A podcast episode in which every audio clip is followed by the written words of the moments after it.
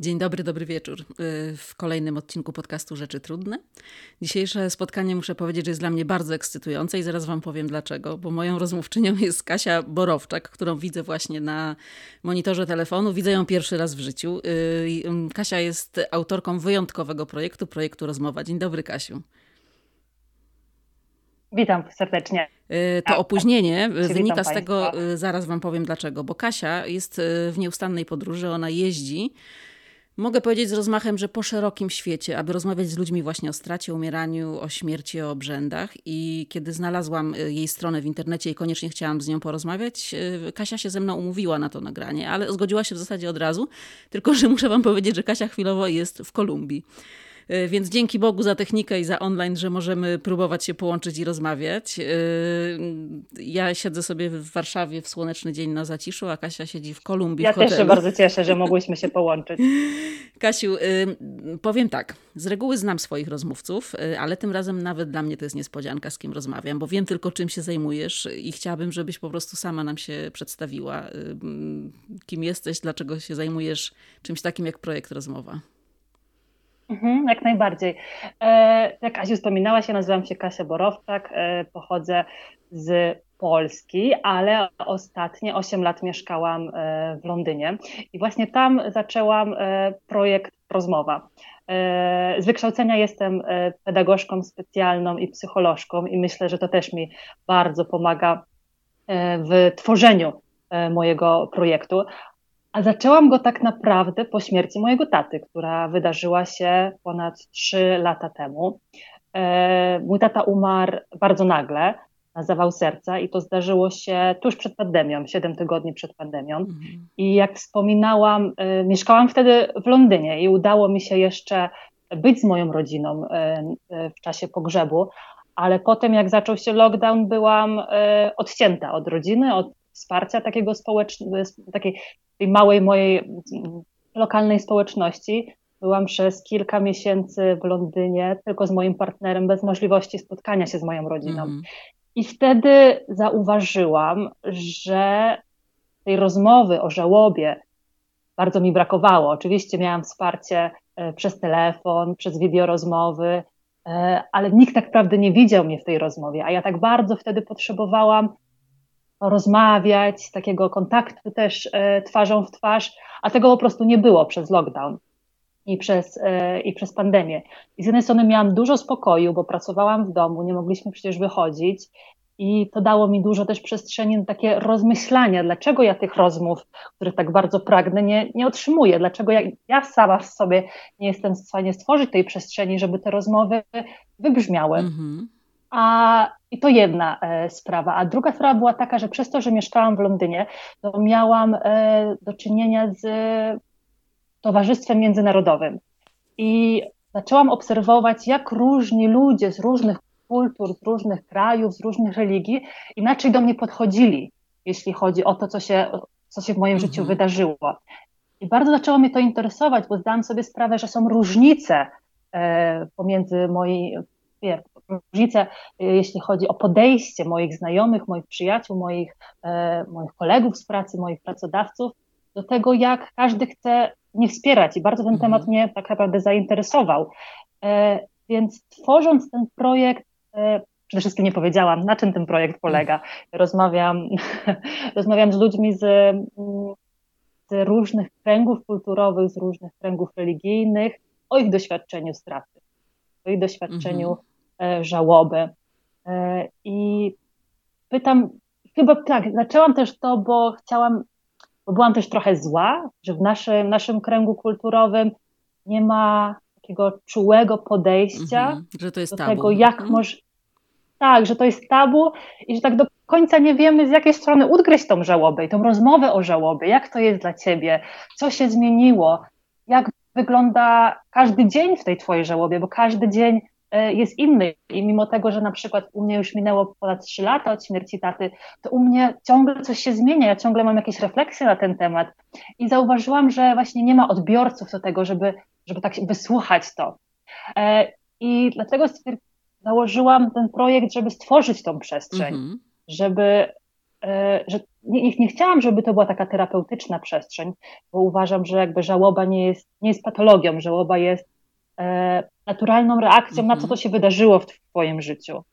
Tylko chciałam stworzyć przestrzeń na, na historię, Uważam, że każda osoba, która doświadczyła straty, i nie tylko tu mówię o stracie takiej fizycznej w postaci śmierci, ale też straty na przykład jak utrata partnera, rozstanie, mhm. utrata pracy, każda osoba ma historię, a nie ma za dużo możliwości, bo jesteśmy zabiegani albo nie wiemy, jak do tego podejść, żeby dać przestrzeń tym żeby historiom. A uważam, że historię. przez historię Mhm. Dokładnie, a przez historię możemy się tyle nauczyć. No też y, tak, to, są, to jest uwalnianie emocji, no tam wszystko jest pod spodem. Kasia, ale co, i pomyślałaś o tym projekcie i po prostu spakowałaś walizki i wyjechałaś, żeby to robić? Czy to się dzieje przy okazji jakichś innych twoich y, obowiązków życiowych?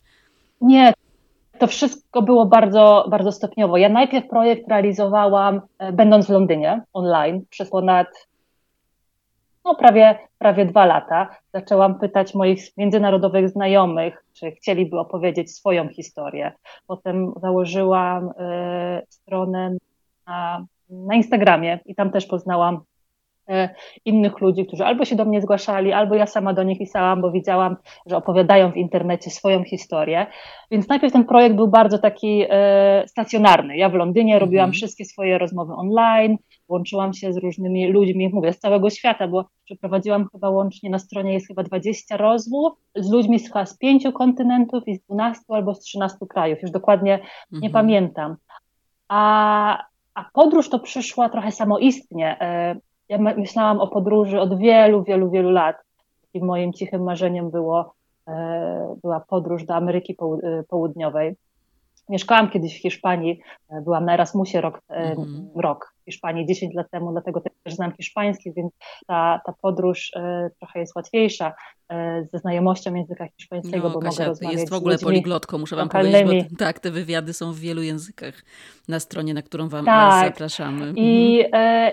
I ta podróż to było jakby tak, to było zupełnie niezależne, coś niezależnego od projektu, a e, tak naprawdę to mój, mój mąż wpadł na ten na pomysł, żeby połączyć projekt z naszą podróżą, bo rozmawialiśmy e, z kilkoma znajomymi, którzy też zdecydowali się na taką podróż, sześć miesięcy w podróży po Ameryce Południowej i oni wszyscy bardzo się czuli wdzięczni, uprzywilejowani za tą możliwość, za ten czas, za sytuację finansową, ale czuli, że tej przemieszczaniu się, w zwiedzaniu, poznawaniu ludzi, brak jakiegoś takiego górnolotnego sensu, górnolotnego celu. Pamiętam, że ta rozmowa bardzo zarezonowała w moim mężu i to on mi zaproponował, kurczę, robisz ten projekt, może przeniesiemy go na, na czas też podróży, możemy mm. rozmawiać z ludźmi napotkanymi o ich doświadczeniu żałoby, o ich doświadczeniu śmierci, umierania, ale też pochówku, jak to jest w innych, w innym, w innych krajach. Więc to jakby tak automatycznie się przeniosło i mówię, już mm -hmm. jesteśmy trzeci miesiąc realizując ten projekt. To nie jest tak, że realizujemy go e, codziennie, ale chodzimy na cmentarze, opowiadamy o tym projekcie i to nie jest tak, że zawsze jakieś, jakieś no, no, rozmowy mm. nagrywam, ale jest ta, tworzymy taką przestrzeń, że że ten temat jest obecny. Tak, no macie taką podróż się, z, jaką, z, jakąś ideą, z myślą przewodnią. Dokładnie, dokładnie. Ja się domyślam, Kasiu, że wszystkie te rozmowy są przejmujące i yy, tak zresztą też bardzo zachęcam do tego, żeby je przeczytać, bo, bo, bo są. Ale muszę cię zapytać, yy, bo to mnie totalnie zaintrygowało. Kim jest menadżer śmierci? Bo miałaś rozmowy z kimś, kto się czymś takim zajmuje. A, tak, menedżer śmierci, tak, to jest Katrin, która pochodzi z, ze Stanów Zjednoczonych. Ona do mnie napisała, bo jej rodzice są z Polski. Rodzice mhm. wyemigrowali do Stanów Zjednoczonych chyba w latach 70. albo 80. I e, ona mówiła, że jakby temat straty, żałoby zawsze był obecny w życiu jej i jej rodziny, też przez jakby przez pryzmat emigracji. Mhm. Mm, który też jest bardzo, bardzo ciekawym tematem, jeśli chodzi o, o, o stratę, o poczucie jakiegoś odizolowania. Mhm. I tak, i Katrin e, zainteresowała się tematem, tym tematem strony profesjonalnej i ona e, w swojej pracy pomaga uporządkować wszystkie rzeczy mhm. związane ze śmiercią. E, rozmawia z Tobą na tematy ważne. Co jest dla Ciebie ważne, jeśli chodzi o śmierć, o umieranie, uporządkowanie Twoich, e, twoich papierów, Twoich spraw finansowych.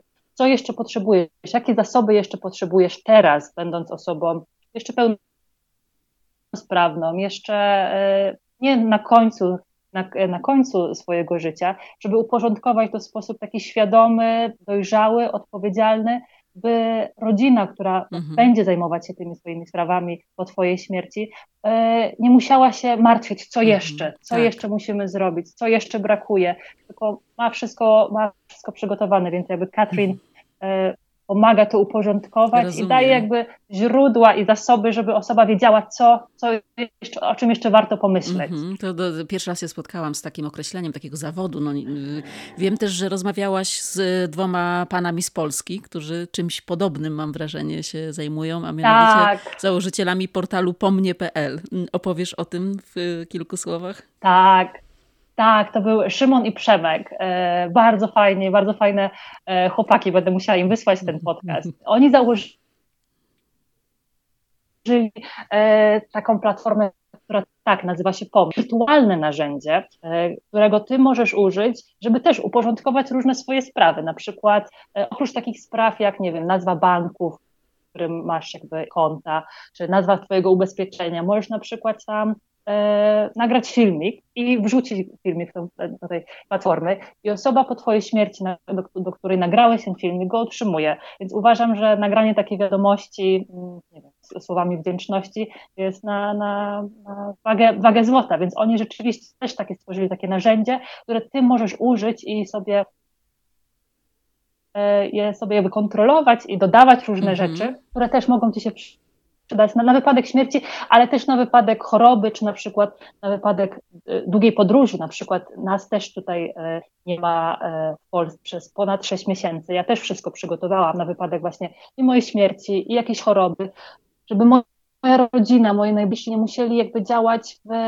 opaską na oczy mm -hmm. tak mhm. naprawdę. Wiedzą, jaka jest data, nie wiem, jaka jest grupa mojej krwi, jakie jest ubezpieczenie, numer ubezpieczenia. E, więc wszystkie jakby te narzędzia, o których mówiłam i z chłopakami z Platformy Po mnie i z Katrin, Dev, e, Dev Manager, mm, jakby pomagają po prostu ci dać sobie sprawę, co jeszcze, nad, nad czym jeszcze możesz pomyśleć, jeśli chodzi o, o twoją śmierć. Ale mówię też o chorobę, mm -hmm. jakieś takie wypadki losowe. Tak. to wszystko chodzi, jakby w tym wszystkim chodzi o odpowiedzialność twoją za twoje życie i za, i za uczucia bliskich Twoich tak. osób. Ludzie się często boją tego, co będzie z tymi, którzy zostaną po mnie, ale no. myślę, że na pewno mało kto myśli, że można się w taki rzeczowy sposób też do tego przygotować, żeby zostawić tak. instrukcję albo nawet film, ale można nawet pewnie nagrać własną mowę pogrzebową na taką okoliczność i też ją Dokładnie, wszystko. Wszystko, co ci przyjdzie, tak. wszystko, co ci przyjdzie do głowy tak naprawdę. Tu się otwiera naprawdę pole ogromne manewru, ale myślę, że jeszcze y, ta nasza, ten lęk przed rozmawianiem o tym i ta wstydliwość nas blokuje, żeby korzystać z takich narzędzi. No to jest początek. W sumie mnie się to wydaje wydaje bardzo takie optymistyczne i, piękne tak naprawdę, że jeszcze się możesz pożegnać już po wszystkim.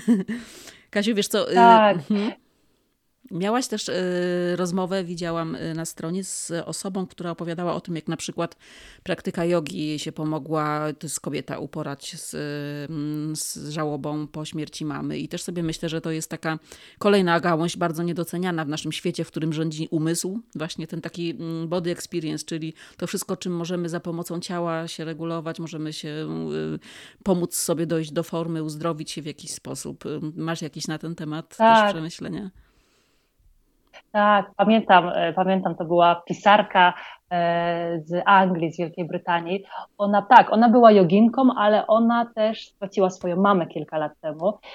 I ona e, rzeczywiście założyła taki program jogi dla osób, które przychodzą, które są, które są w żałobie mhm. i które, które odczuwają fizyczne skutki żałoby. Mhm. Żałoba to nie jest tylko, e, nie obejmuje tylko strefę emocjonalną. U każdego będzie to oczywiście miało inny wydźwięk, ale obejmuje strefę fizyczną, połączoną oczywiście z umysłem. Dużo osób zmaga się z problemami z odżywianiem, z, ze snem tak naprawdę, z koncentracją.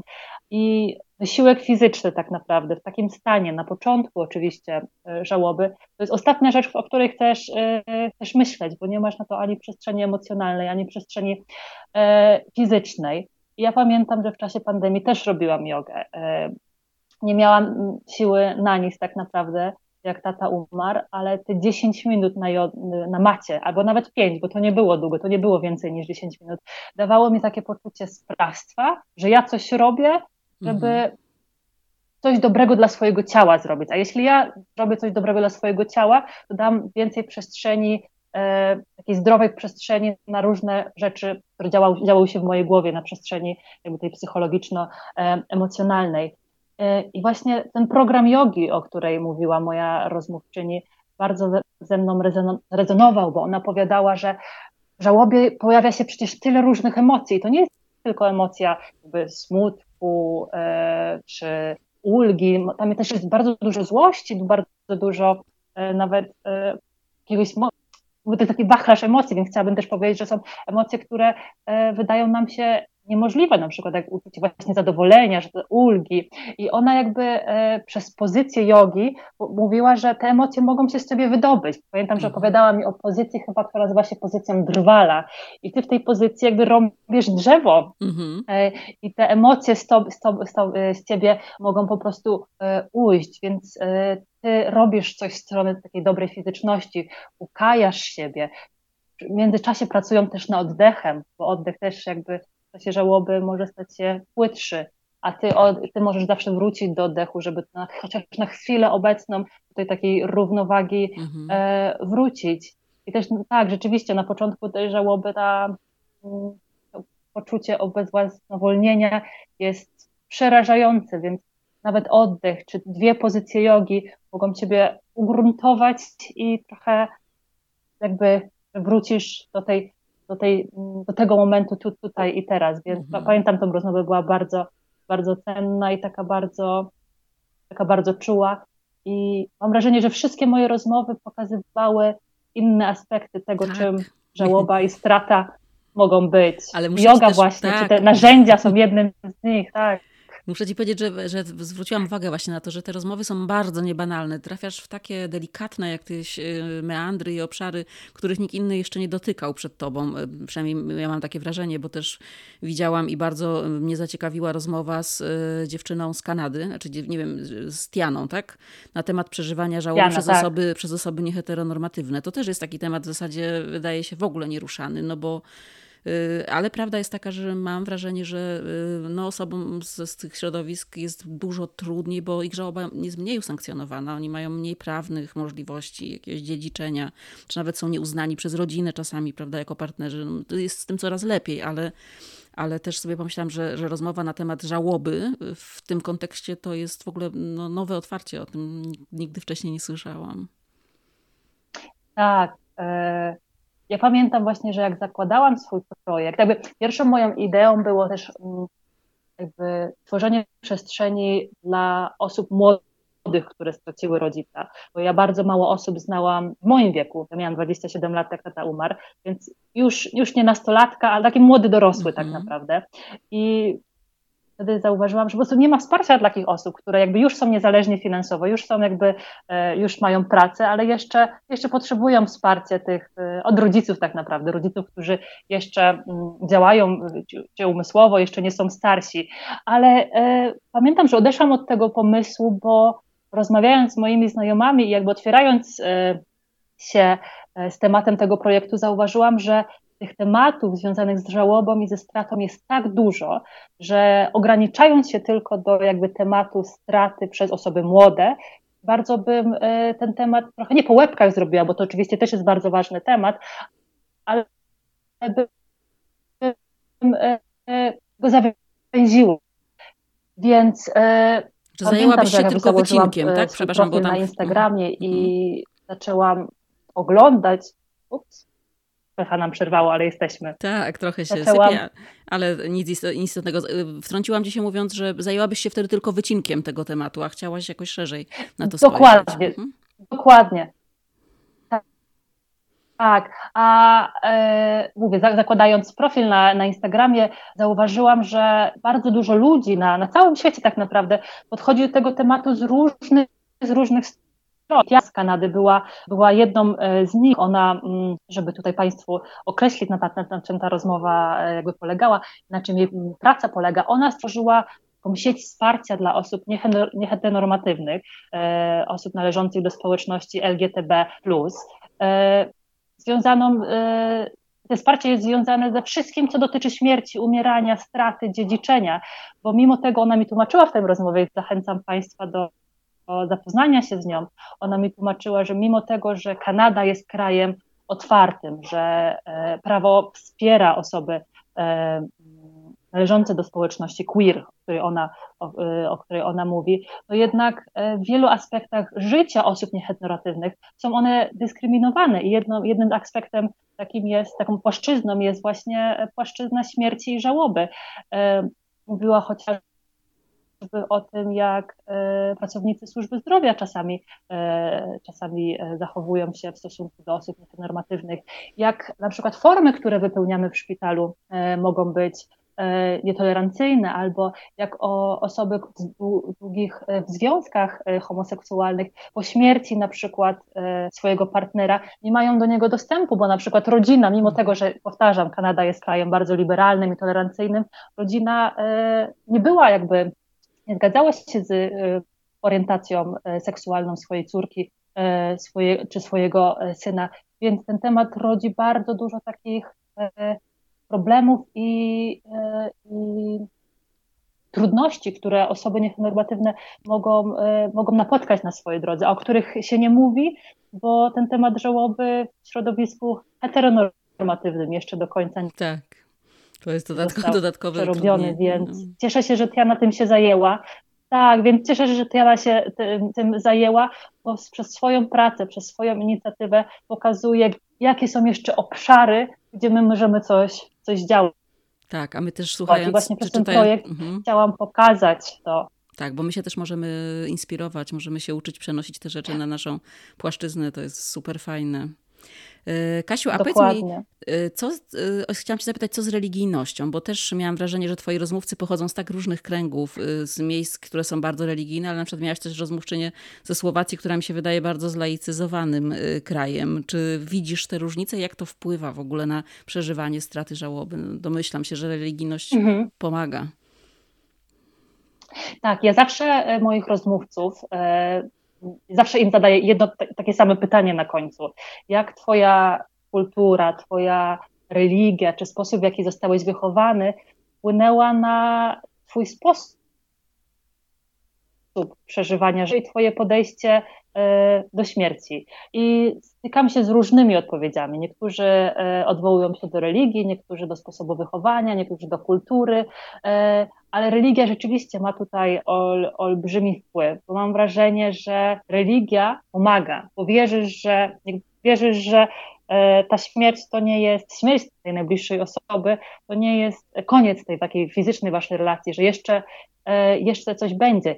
E, I właśnie pamiętam bardzo dobrze słowa tej joginki z Anglii, ona mi powiedziała, że, bo też zapytałam się jej, jak to, jak to u niej jest, jak to u niej jest z religią i z jej własnym podejściem do, do śmierci, umierania i zrozumieniem tego, czym jest, czy jest jakieś w ogóle życie poza, pozaziemskie. I ona mi odpowiedziała, że ona nigdy w swoim życiu nie będzie w stanie e, stwierdzić, czy jest coś poza, poza, poza, poza życiem mhm. pozaziemskim, ale ona wybiera wierzyć, że jest bo nigdy nie, nie będzie w stanie, jakby mówię, przekonać się, czy jest, czy nie ma, bo daje jej to wielkie ukojenie, jeśli chodzi o relację z jej mamą, która umarła na raka kilka lat temu, bo ta wiara, że one się spotkają, bardzo jej pomaga. Mhm, tak. Więc pamiętam, że bardzo mi to, e, bardzo mi to wzruszyła jej, jej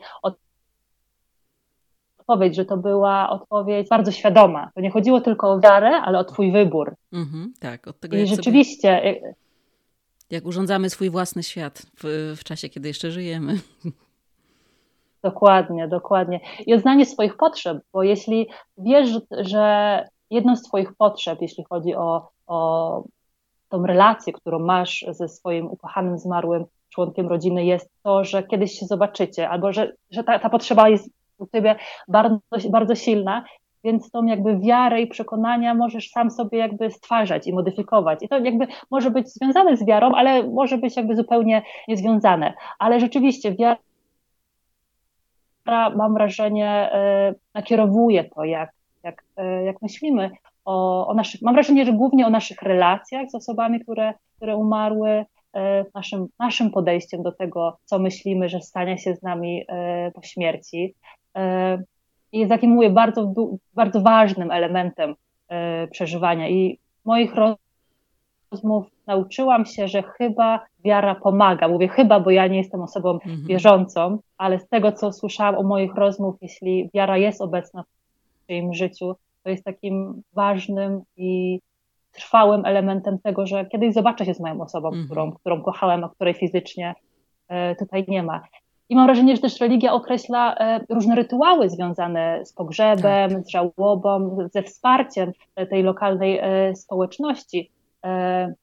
I to jest chyba takie ważne, o którym też co ja mówiłam na początku, że przez to, że mój tata umarł zaraz przed pandemią i potem byliśmy zamknięci. U mnie nie było tego wsparcia społeczności lokalnej, nie było jakichś takich rytuałów, e, wspólnego przeżywania e, tego, mhm. co, co u nas się tak naprawdę w rodzinie stało i jak to każdy z nas e, przeżywa.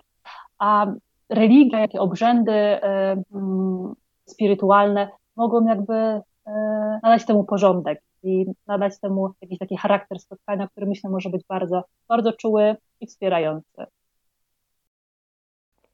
Yy, jasne. Chciałam Cię zapytać o, y, jeszcze o taką bardzo techniczną część, że po śmierci gdzieś mieszkamy, czyli są cmentarze, na których jesteśmy pochowani.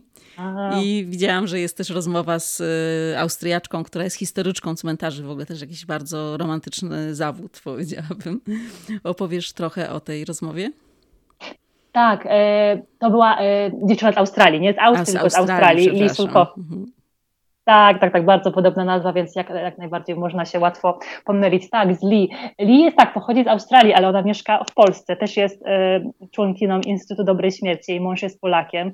Teraz kończy swój doktorat właśnie będąc, e, będąc w Polsce. I ona tak, ona e, bada cmentarze, kolonialne cmentarze z XIX wieku w, w Australii, w jednym mhm. regionie w Australii.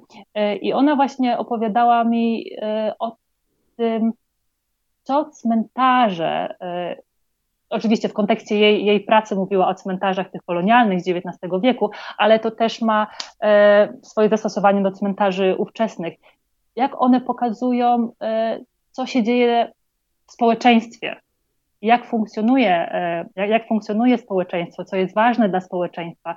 Więc z cmentarzy możemy się, możemy fantastyczną historię mm, e, jakby odebrać tego, co, co, co się działo tak naprawdę w danej grupie społecznej, jakie były wierzenia, podejścia e, do różnych jakby grup społecznych, czy biedniejszych, czy bardziej zamożniejszych, jaka była też relacja na przykład, nie wiem, kościoła do kobiet albo relacja e, społeczeństwa do małżeństw wieloreligijnych. Mm -hmm. Ona o tym właśnie e, mówi, e, mówi, mówi w naszej rozmowie, ale też mówiła o tym, że cmentarzy i ze historii cmentarzy możemy też dużo się dowiedzieć właśnie i o pochówku, i o tym, co było etyczne w tamtych czasach, a co nie było na przykład etyczne. Mówiła o takiej historii pewnej, pewnej kobiety, która, która ona chyba była wyznania e, była katoliczką, a jej mąż był protestantem e, i umarło im dziecko i pochowali go je w chyba, trochę nie pamiętam, które, które, z, z małżeństwa było, e, z jakiej religii, ale to chodziło o to, że jedno ich dziecko, które umarło, zostało pochowane z jednej części cmentarza, a gdy umarła ta mama, nie pozwolono jej być pochowaną z dzieckiem, ze względu na to, że ona miała inną religię, mimo że była matką, matką tego dziecka. Więc Lee jakby w swojej pracy też badała głos kobiety, głos religii e, w mhm. tym e, społeczeństwie, w tym danym e, czasie. Badała różne listy, różne jakby artykuły parafialne i cmentarne, które bardzo dużo opowiadały jej, co się działo w tym społeczeństwie w tym samym czasie. Ale my w, czasie, my w czasie tej, tej, tej podróży też odwiedzamy cmentarze i dowiadujemy się naprawdę niesamowitych rzeczy. Byliśmy na Kubie, i to było naprawdę fascynujące. Kuba przez swój reżim oczywiście ma bardzo ograniczone e, zasoby, które, które może używać. I zaskakujące było dla mnie to, że na przykład w Polsce, e, jeśli chodzi o piękne mm, płyty nagrob, nagrobkowe, to jak cmentarze wyglądają, jakby tak bardzo pokazuje, że nam bardzo zależy na tym, żeby było ładnie, żeby było godnie, a tam przez to, że na Kubie, że nie ma jakby zasobów, te cmentarze są bardzo, bardzo proste. Mhm. E, na początku, gdy osoba umiera, e, wkłada się trumnę w taką ścianę, gdzie są przeznaczone miejsca na trumny i zamyka się ją na dwa lata. To jest bardzo prosta ściana, tylko zbudowana e, z asfaltu. I po dwóch latach, przez brak miejsca, wyciąga się tą trumnę i następuje taki rytuał przeniesienia szczątków, którym uczestniczy rodzina oraz osoby pracujące na cmentarzu.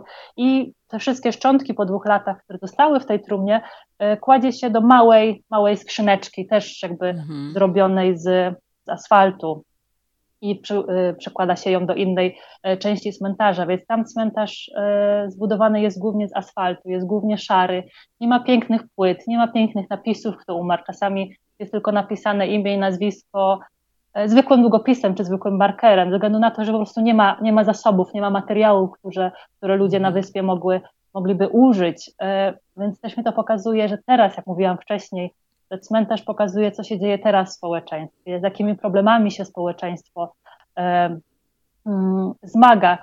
I mimo, że biednie, to miałam wtedy wrażenie, że na tym cmentarzu, mówię biednie i prosto, to jest jakaś taka, jest taki element tego, że te osoby, rodziny zrobiły wszystko, co było mhm. e, jakby w granicach ich możliwości, żeby upamiętnić te osoby, osoby zmarłe, mimo że to jest tylko asfalt albo tak. tylko płyt, nawet nie płyta, tylko na, napis zwykłym markerem, kto umarł i kiedy umarł. To niesamowite, jak to powiedziałaś, to pomyślałam, że to taki jest pochówek z datą ważności, że na te dwa lata jesteś w tym świetle reflektorów, znaczy wiem, że to tak. źle brzmi, ale że jeszcze jest uwaga skierowana na, na, na ciebie po twoim odejściu, a potem już przechodzisz trochę do innego, y, no do większego zapomnienia, może zajmujesz mniej miejsca sobą, tak. czy też w przestrzeni, czy w głowie, nie wiem.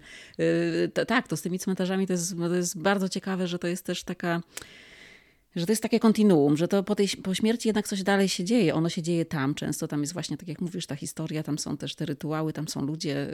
No, to, to też jest temat bardzo wart eksplorowania. Ale jak pomyślałam sobie właśnie o Twojej podróży, o, o tym, tu i teraz, gdzie jesteś teraz, bo wybraliście Amerykę Południową. Wydaje się, że trudno wybrać lepsze miejsce, jeśli ma się takie zainteresowania, no bo, bo, bo, można powiedzieć, że Meksyk na przykład to się wydaje być taką kwintesencją, nie wiem, sztandarem kultury śmierci, prawda? Nie bez powodu na Halloween wszyscy jak się przebierają, to się ozdabiają czaszkami, margerytkami, świeczkami. To są takie artefakty. Możesz opowiedzieć troszeczkę o tych rytuałach właśnie, nie wiem, meksykańskich, południowoamerykańskich, dlaczego te świeczki, dlaczego te kwiaty, dlaczego sól, dlaczego słodycze, mhm. czy oni rzeczywiście tak świętują na cmentarzach, czy to jest prawda, czy to jest tylko w bajkach. Tak, Miał, miałam przyjemność być w Meksyku pięć tygodni e, w lutym i niestety nie byłam, nie byłam tam e, w czasie e, święta wszystkich, wszystkich zmarłych w listopadzie, ale miałam możliwość porozmawiania z kilkoma osobami o tym, jak to jest, jak oni celebrują i jak to się przekłada na ich podejście właśnie do śmierci, do umierania, bo w Meksyku na każdym kroku znajdujesz symbole związane ze śmiercią, jakieś e, kościotrupy, e, tak, głównie chyba jakby kościotrupy, ale jak, dużo nawiązań, czy w barach czy na ulicach, do, do, tego, do, tego, do, tego, do tego święta e, wszystkich zmarłych, które stało się jakby głównym symbolem e, Meksyku. I dla wielu Meksykańczyków jest to jedno z najważniejszych e, świąt, świąt w roku.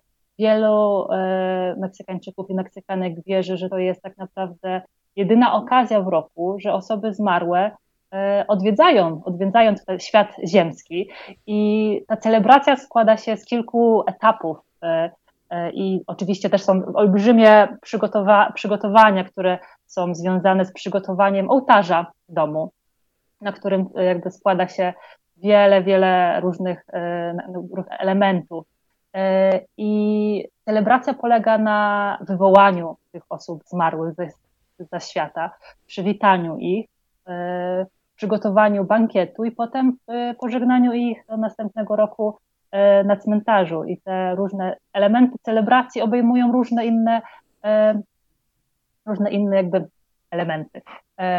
I na tych ołtarzach, o których mówiłaś, kładzie się bardzo dużo rzeczy. Tam są, jak ty mówiłaś, kwiaty, są świece. Świece mm, są po to, żeby osoba zmarła wiedziała, gdzie przyjść. Też mhm. zazwyczaj w domach się układa dróżkę od, od drzwi frontowych do tego ołtarza E, kładzie się na nich pełno kwiatów i świeczki, żeby osoba zmarła mogła znaleźć swoją drogę do swojego domu i do swojego ołtarza. Też e, się przygotowuje jedzenie, ulubione jedzenie osoby zmarłej.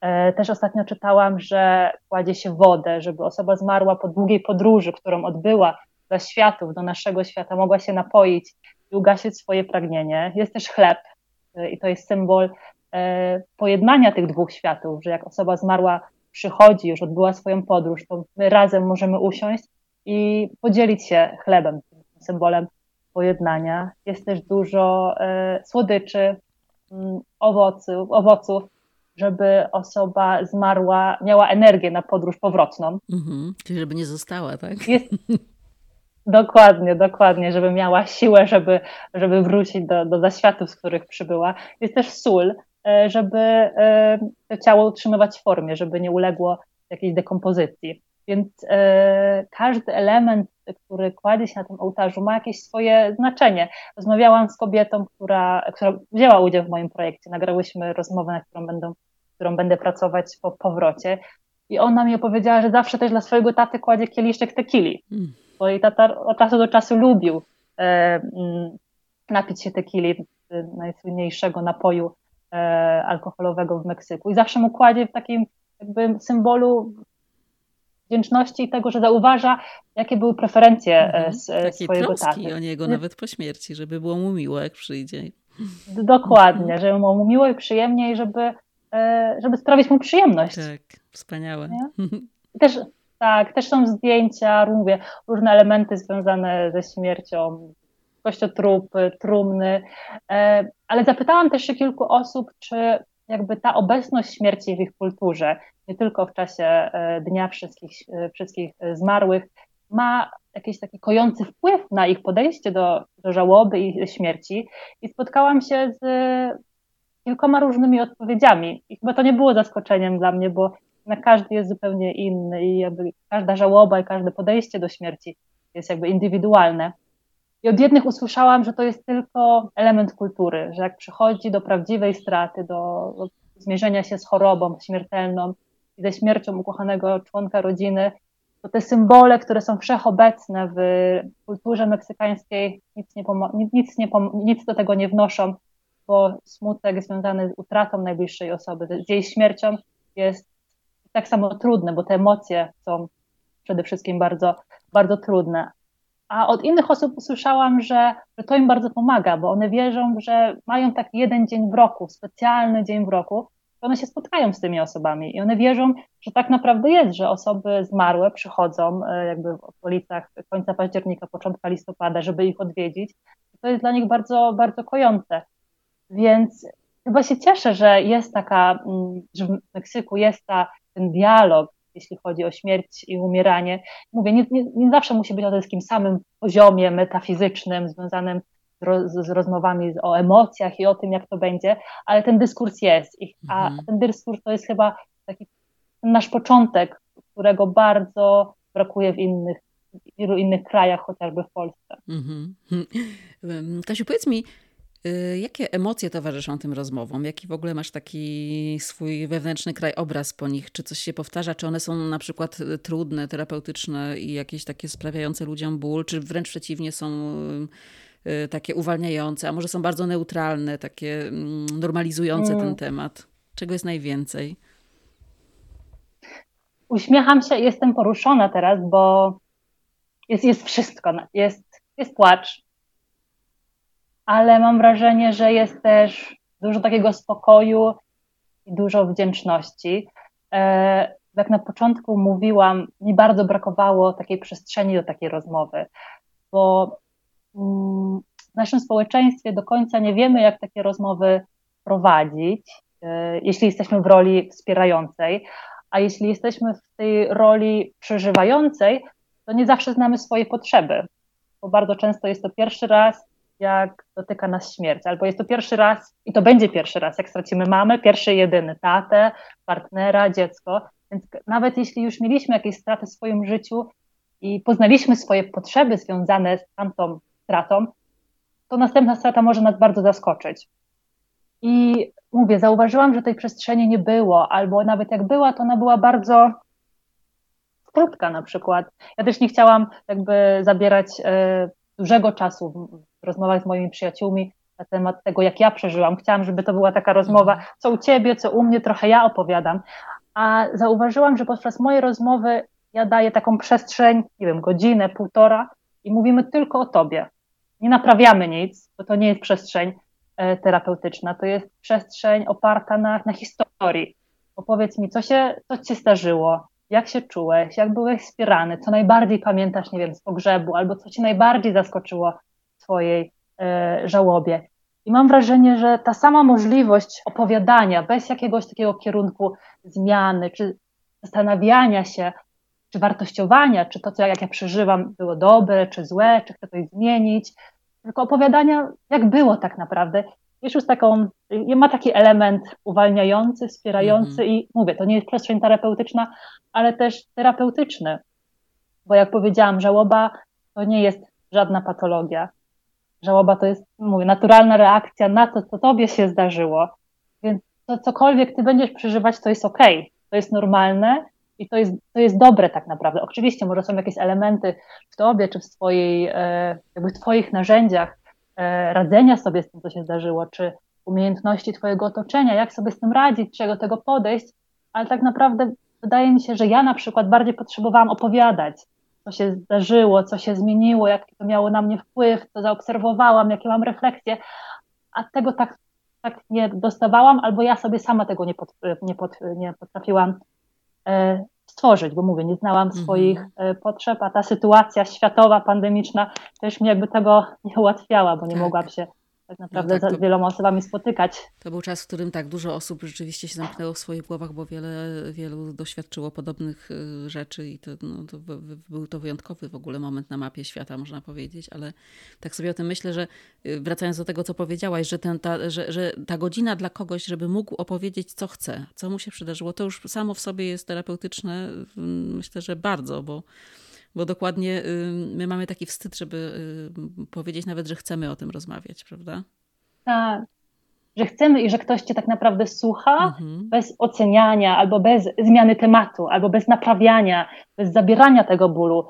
Bo mam wrażenie, że w, kontakta, w kontakcie z osobą, która jest w żałobie, która właśnie doświadczyła e, śmierci e, jakiejś ważnej osoby w swoim, swoim e, życiu, jesteśmy tak bezradni, że chcemy zabrać ten ból, że chcemy coś zrobić, żeby ta osoba czuła mniej, żeby się poczuła lepiej, ale to nie jest w naszej mocy, ty nie jesteś w stanie nic zrobić, tak. żeby ten ból na tą chwilę stał się troszeczkę mniejszy. Możesz tylko stworzyć tą przestrzeń, żeby ta osoba czuła się bezpieczna, żeby czuła się kochana, żeby czuła się jakby słuchana i żeby czuła, że to, co ona czuje, jest normalne, jest akceptowalne, że ty, ty się tego nie boisz, to ona Właśnie, czuje, to że ty wysłuchasz bez zmiany, tak, nie? to jest to, co powiedziałaś, że ty się tego nie boisz. Może też twoje podejście, wiesz, pedagogiczno-psychologiczne, ten miks też to ułatwia, że ci rozmówcy się czują z tobą bardzo bezpiecznie i, i czują się wysłuchani. Zresztą no, patrzę na ciebie i też pewnie bym się czuła podobnie w, roz, w, w takiej rozmowie.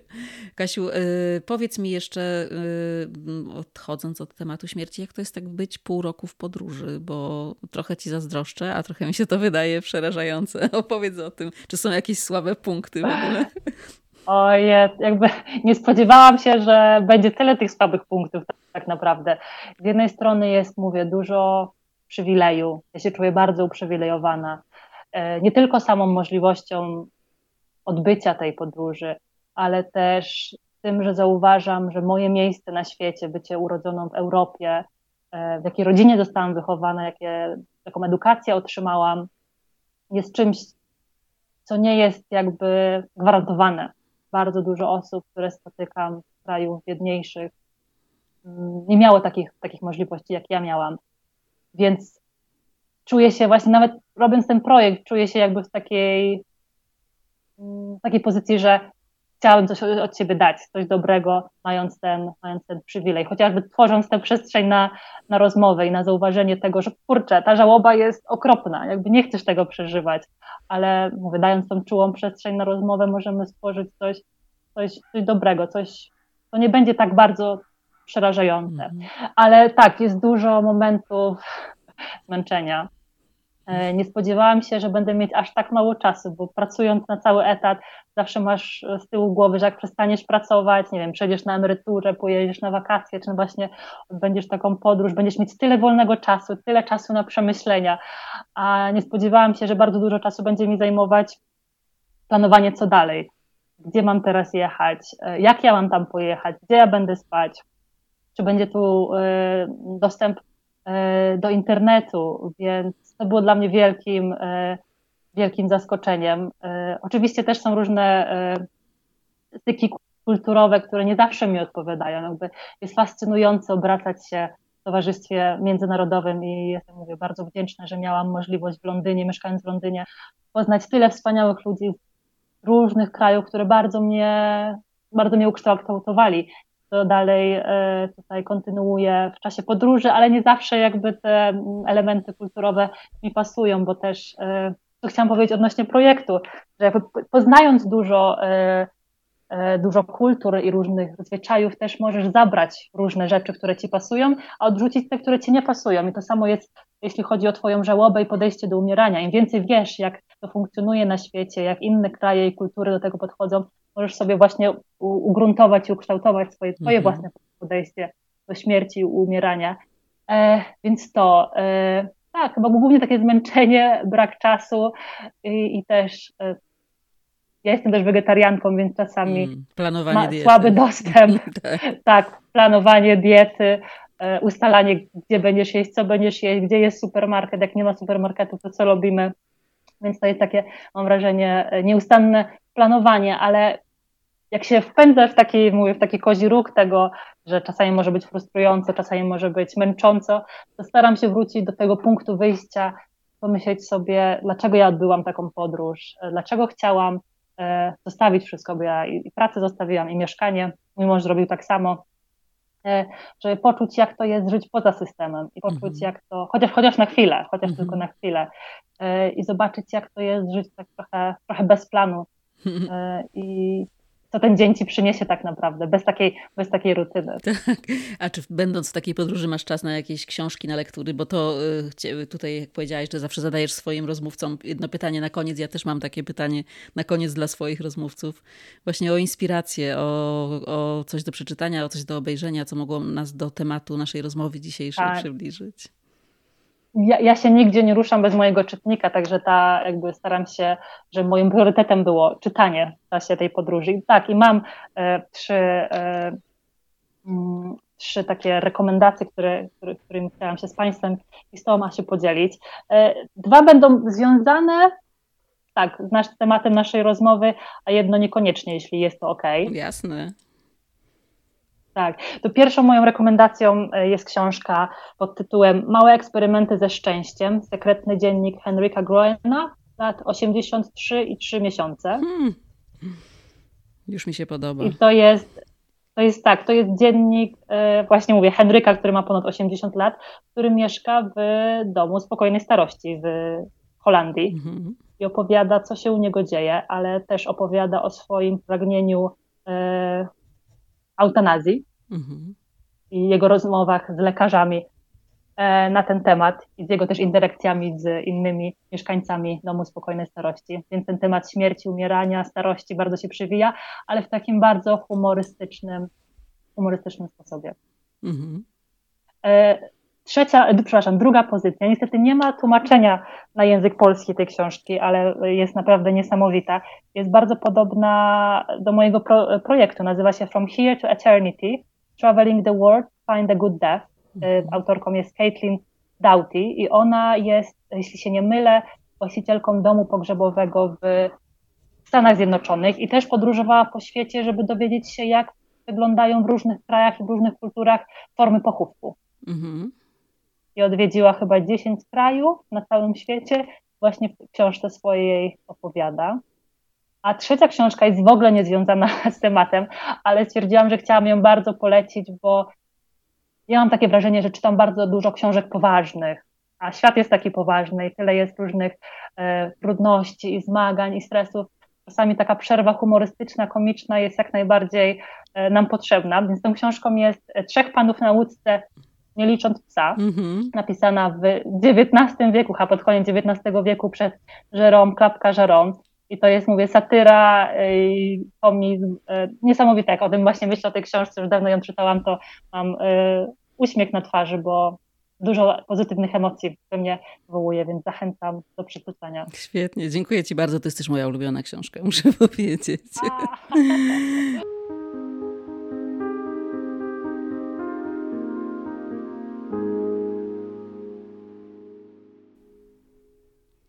Zastanawiałam się, jaki muzyczny motyw mógłby oddać ducha naszej dzisiejszej rozmowy. E, takiej trochę o radzeniu sobie z cierpieniem, trochę o zwykłości jednak tego zjawiska, o naszym przemijaniu. I przyszła mi do głowy pasja według świętego Jana, Jana Sebastiana Bacha. Może to nie jest jakieś zbyt oryginalne, bo nagrywałam tą rozmowę w okresie wielkanocnym, ale mm, na ten utwór właśnie jest dedykowany Męce Pańskiej. E, ale zawsze muszę powiedzieć, że w tym wiosennym czasie bardzo lubię słuchać tej pasji, bo jest tutaj czego słuchać. To jest dwugodzinny taki spektakl muzyczny. E, I to zresztą nie jest jedyna pasja Bacha, bo on pisał je na zamówienia na wielkopiątkowe nabożeństwa. Jak ja sobie myślę, że ktoś jest w stanie wyprodukować, był w stanie wyprodukować coś tak monumentalnego i pięknego, w zasadzie tylko do jednorazowego wysłuchania, to aż nie mogę w to uwierzyć. Na szczęście nie, jak historia pokazuje, to wysłuchanie nie było jednorazowe. Mam wrażenie, że Bach przed świętami nie robił nic innego przez wiele miesięcy, tylko pisał dniami i nocami taki utwór, bo to jest kawał muzyki. To jest taki spektakl, który składa się z wokalno-instrumentalnych fragmentów, które dzielą się na recytatywy, arie, chorały, śpiewany przez y, mm, grupę y, śpiewaków.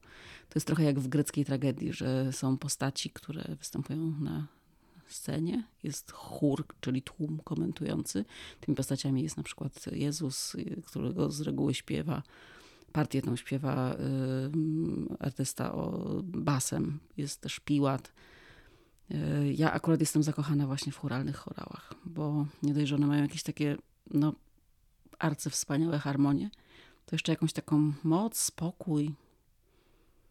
Mm, nie wiem, jak to inaczej określić. Gdyby ktoś chciał zacząć śpiewać w chórze, to myślę na przykład, że nie ma nic lepszego na początek niż właśnie takie chorały z pasji janowej. Ja zawsze, kiedy w, jeszcze w dawnych czasach z chórem y, je śpiewałam, to wychodziłam z prób napełniona po prostu jakąś taką mocą i poczuciem wspólnoty. Może dlatego tutaj jest ten link i to skojarzenie z dzisiejszą rozmową.